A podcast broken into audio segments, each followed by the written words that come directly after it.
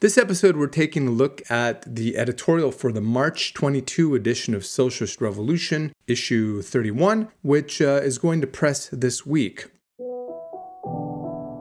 America will never be a socialist country. Attitudes are changing towards socialism. We believe the only solution is the establishment of a workers' government on a socialist program.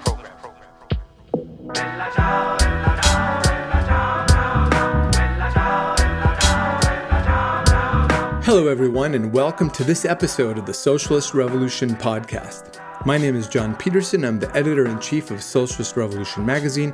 You can visit our website at www.socialistrevolution.org. Every episode, we feature contributions and discussions on current events, history, and theory from a Marxist class struggle perspective, featuring revolutionary socialists from around the country and around the world.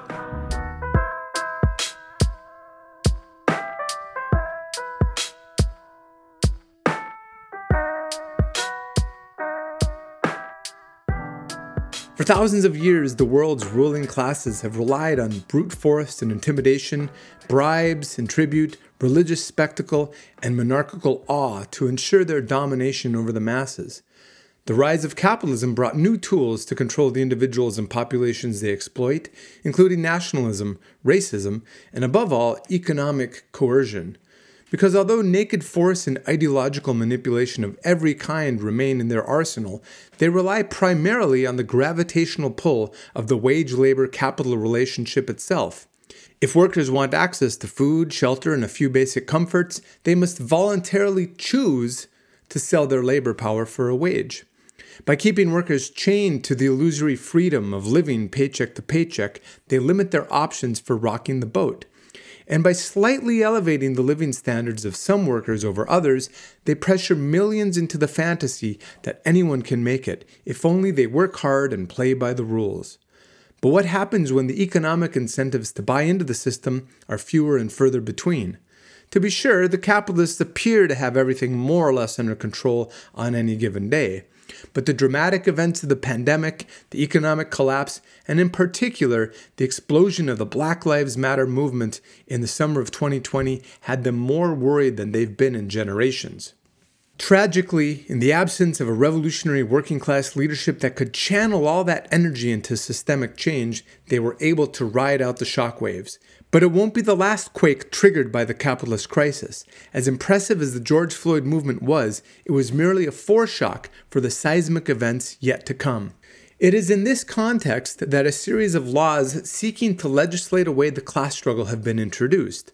According to Jeffrey Sachs, since the start of 2021, 137 bills have been proposed in 35 states limiting what schools can teach regarding race, American history, politics, sexual orientation, and gender identity.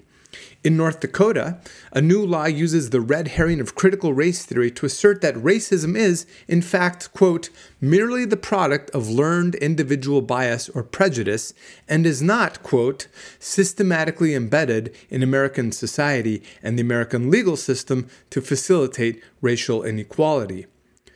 Various bills around the country seek to ban teachers from raising anything remotely pertaining to non traditional gender identities or fluidity, to gay marriage, LGBTQ rights, or even conversations about sex and sexuality. Some bills would actually require teachers tell parents if their child raises questions about their gender identity. And legislation currently being considered in Indiana would mandate that in the run up to any general election in the state, teachers must tell students that, quote, socialism, Marxism, communism, totalitarianism, or similar political systems are detrimental to the people of the United States. Now, as revolting and ridiculous as these laws may be, their introduction is actually a sign of weakness, not of strength. This stems from the ruling class's fear of the tectonic shifts taking place in the depths of society. You can practically smell their fear, and what they fear is clear. They're deeply worried that the corrosive cancer of racism is turning into its opposite and will eventually converge into united class struggle. They're worried that oppression in its many forms is being rejected by the majority, and especially among the youth. They're deeply worried that the corrosive cancer of racism is turning into its opposite and will eventually converge into united class struggle. That oppression in its many forms is being rejected by the majority, and that the ideas of that dead dog Karl Marx are making a comeback among millions of American youth. When people have nothing to lose, all bets are off when it comes to maintaining social peace. The bleak mood of millions was summed up recently in the New York Times by someone who was interviewed and said, I have stopped pinning my hopes on this being over ever. I'm just preparing for the worst all the time and not hoping for the best. Sowing division and confusion can drag things out and buy the ruling class some time, but it can't postpone the day of reckoning forever. With no more carrots and not enough sticks to keep the majority at bay, the more far-sighted representatives of capitalism are trying to lay the legal and ideological groundwork for the upcoming class confrontations.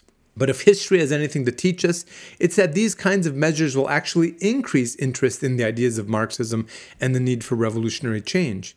Try as they may, the bourgeois cannot simply ridicule, moralize, or legislate away the profound changes taking place in society and in consciousness. Nor can they kill an idea whose time has come. And a new epoch of revolutionary socialism has well and truly come. As the workers and youth begin our own preparations for a decisive showdown, we can take inspiration from the founding document of our movement, the Communist Manifesto, when it says, let the ruling classes tremble at a communist revolution. The proletarians have nothing to lose but their chains. They have a world to win.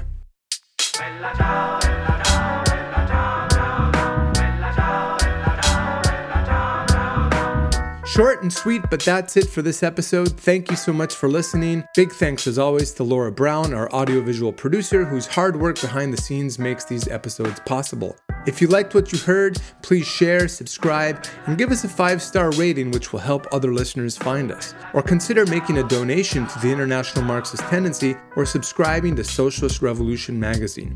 Better yet, why not join the IMT and bring these ideas to your family, friends, neighbors, and co workers? You can learn more about the International Marxist Tendency and about getting involved at socialistrevolution.org. Stay healthy and safe, and keep fighting the good fight, the fight for socialism in our lifetime.